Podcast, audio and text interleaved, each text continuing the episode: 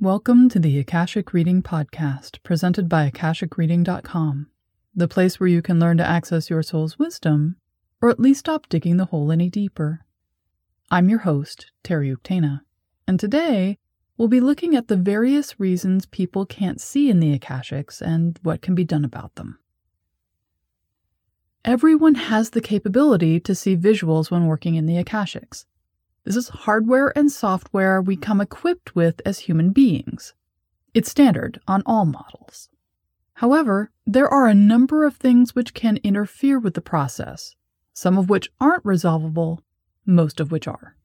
For example, being born blind doesn't prevent a person from having visuals in the Akashics, but as this won't be the primary mode of communication or even sensory input for them in embodied life, their brain won't naturally use it as the means by which to access or process experiences. This isn't something which can be remedied.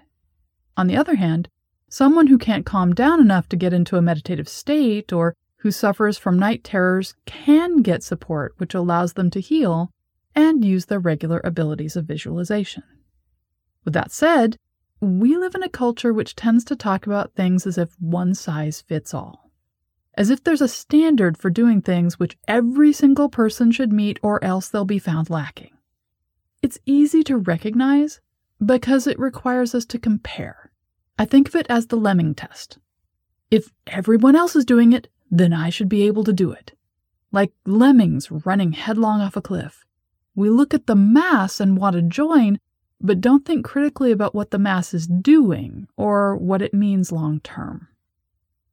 Everyone has the capability to see visuals, but not everyone will use the ability in the same way. This is the same as people being right handed, left handed, or ambidextrous. Yes, we all have hands for the most part, but how we're wired to use them and what we train ourselves to do with them is very individual.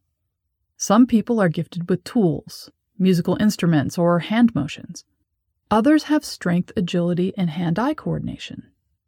Most of us are capable of handling the rudiments, pun intended, and some learn workarounds to make up for a deficit.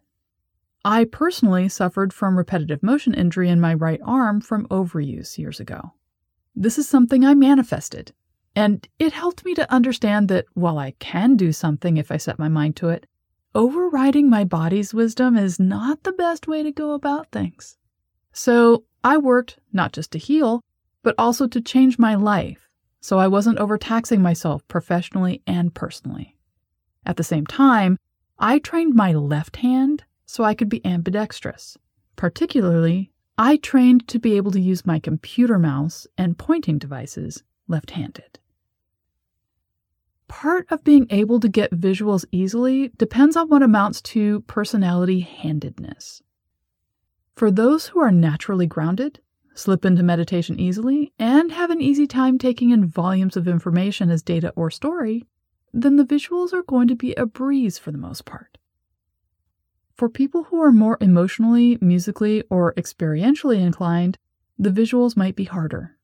This is because visual representations can cause us to experience feelings, but they don't require active feeling or interaction. For those who need to feel it to get into it, Visuals can be cold, distant, and dry.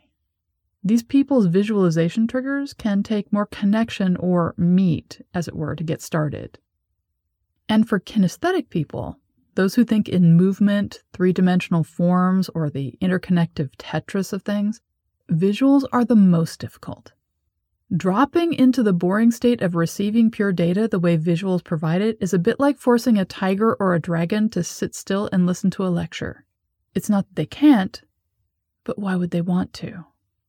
There are better ways to get things done as far as they're concerned. So, before labeling an inability to see visuals as a problem or something broken which needs to be fixed, first look at what you're working with. There might not be a problem at all, other than you're trying to ignore the fact the peg is square, triangular, or tetrahedron. As you pound it into a round hole, it will never fit. If instead of visuals you see colored lights, hear sounds, sometimes get perceptions of things or beings, try working with this information. After a meditation, Write it all down and let yourself feel it fully. Not the frustration, but what did the perceptions make you feel before frustration? Connecting this way will trigger your ability to translate the experience into a visual style, which you will then be able to write down as if writing out a dream. If you're more tactile and so receive physical sensations or emotions while receiving information directly, then work with a partner rather than writing things down. During or after being in the Akashics, a partner can ask you pertinent questions such as what your book looked like, what room you were in, or who you interacted with, and you should be able to talk it through. Once you know and are comfortable about your natural ability and means of working in the Akashics, you can then work to improve it like any other skill. Just as you didn't come into this world walking, talking, or texting, you didn't come in fully capable of consciously accessing the Akashics. While we tend to think of these things as natural gifts, they are actually skills which can improve with conscious effort and practice, are vulnerable to the use it or lose it rule, and can be impaired by physical, emotional, or mental interference. With that said, there are things beyond just skill set which can affect our ability to perceive visuals in the Akashics. Below are some of the most common issues people experience and what you can do to start working through them. Issue number one sleep or stress. We both know and often forget lack of sleep, long term stress, and current or recent trauma affect our ability to focus on or intake information. For example, if we've just been an offender bender, our ability to take information in is disrupted for minutes or even hours. Or you can ask any new parent about how lack of sleep makes us loopy, irrational, and unfocused. Or just look at the circles under their eyes and then offer to look after the baby for a couple of hours while they take a nap. You'll be saving their sanity. If we're going through highly stressful events like surgery, illness, loss of income, moving, getting married, getting divorced, and so on and so on, our ability to take in anything other than the very specific information which will help us survive is severely limited. Our nervous system makes sure of it. Accessing the Akashics during these times may be possible, but it's not likely, and the results are usually fairly worthless. Either we get fragments which make no sense even to someone who isn't sleep deprived, or we get the message, everything is going to be okay, over and over and over with no further details. So, if you need a Akashic help, inspiration, or problem solving during these times, I recommend working with an Akashic reader. Your energies and efforts are best focused on getting through this time frame rather than taking on one more task. Issue number two Am I making it all up in my head? Now, I have a podcast about this which goes into more detail called Getting Your Brain Out of Your Way, but the short answer is probably not. While it can seem like it, since the Akashics isn't going to use a visual vocabulary you aren't familiar with, but what you're experiencing really is there. What's lovely is you don't need to believe me or live in doubt either. What you experience isn't all in your head any more than what is said in a conversation over dinner is completely controlled by you. If you want to check this out for yourself, next time you're daydreaming about something, try changing some random aspect. Try changing the setting, the flooring, the ceiling, or the sky. Try changing what the people are wearing. You'll find you either can't or the change is momentary and returns almost immediately to what it was before. It's as if you looked at the person you're having dinner with, told them you didn't like their eye color, and then tried to change it for them. If you can change something in the scenario, then it's something you brought with you, something in your head. If it's something you can't change, then it's part of the conversation. It's either something the other party is trying to tell you, or it's part of the place. Either way, it's not irrelevant, but has meaning, and you should pay attention. Issue number three everything is dark or blurry. Touching or handling things in the Akashics is a great remedy for many different problems, including not being able to see things clearly, misinterpreting things, imagining things are there or not there, or proving it's not all in your head.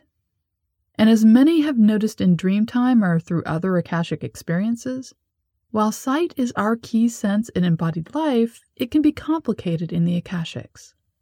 Our minds can play tricks with us, making something look one way when it's actually somewhat or quite a bit different. This is why it's so helpful to hold things or touch them rather than just looking. Not only does this help you focus, but your sense of touch will put the lie to any information your mind is trying to convince you of. You can use your hand somewhat like a blind person and map your Akashic room. From the door you enter, turn left. Hold your hands out in front of you and start walking. Whatever you come in contact with, touch it to verify what you're seeing or not seeing to get a full sense of the object or feature. This includes furniture, knickknacks, windows, and so on. The more you're in physical contact with the object, the more information you'll gain, somewhat like a dried sponge coming into contact with water. You won't be knocked off your feet, but your perception of the item and the room will expand as you get filled up with knowingness. Follow the wall, not your visual perception of the room, to discover whole new areas you weren't aware of, items you've skipped over, and to build skill with your Akashic perceptive acuity. Issue number four not wanting to know what you know. One of the most frustrating issues for not being able to see in the Akashics is the one which seems like self sabotage. We want to be able to do it, at the same time, we know we're preventing ourselves from doing it. This is often because even though our problem solving brain wants to know and work with what is there, it also wants to protect us from it. Once something is seen, it can't be unseen. Or once something is said, whether through words or visuals, it cannot be taken back. In modern times, we've come to think of words as things, as tools which we create, use, discard, and manipulate with ease. Generations tease each other about it, claiming words and phrases are old, dated, or out of touch. Others lament the generations who can only write in text abbreviations and have no reverence for the Oxford comma. What we have lost, what indigenous and ancient cultures honor and incorporate into their understanding of how the universe works, is words, images, and symbols have power. We see this in Egyptian writings, where symbols were so powerful they were modified in kings' burial chambers so they didn't harm the soul. We learn this from the myths and legends of the Druids, who used words and symbols to manifest connection with the numinous. Or in the wisdom about dragons, which filters to us out of various Asian cultures, where the right word used against them can either create or destroy. Vestiges of this linger today. Sticks and stones may break my bones, is an incantation we teach to children in order to help them retain their power in the face of social strife. Current manifestation fads teach us if we just think of the right thoughts, say the right things, and hold the right intention, all of our desires will come true. And all of us know instinctively that saying something out loud makes it real. Hence, we all know and have probably experienced a situation where there's an elephant in the room. When our problem solving brain is wanting to get into the Akashics and see things, but our internal self is resisting, this is more than likely because of an elephant in the room. This could be one particular issue we don't want to face, like the fact our marriage, relationship, partner situation is over and things need to change. It could be we tend to try and see problems as within us when they aren't, because seeing the bigger picture is far too frightening and requires us to make survival thrival level changes. The issue could be more core, as we have a coping mechanism which requires us to be fully and completely in control, to wrap our head around things before we take any action. Therefore, we can't even get in the Akashic door. If we can't set the agenda, control what we experience and how, then all of our self protective measures come on full force at the same time our conscious mind is actively trying to push through them. Like a car, where we've got the gas pedal to the floor while at the same time having the emergency brake on and the door open so we can jump out. In these situations, awareness is the remedy. If we can allow ourselves to be aware of this, if we can accept and begin to feel how we're ignoring our internal knowing, protecting ourselves against ourselves, and working from instinctive reactions which are more relevant than any meditation or journey, then we can start to resolve the issue.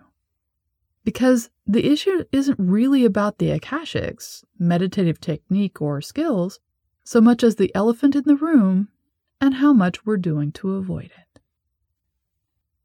And that's all the time we have this week. If you're interested in knowing more, check out my website, at akashicreading.com. And if you're enjoying this podcast, please consider supporting it by subscribing on Patreon.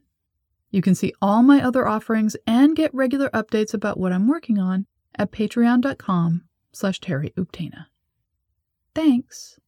Bye.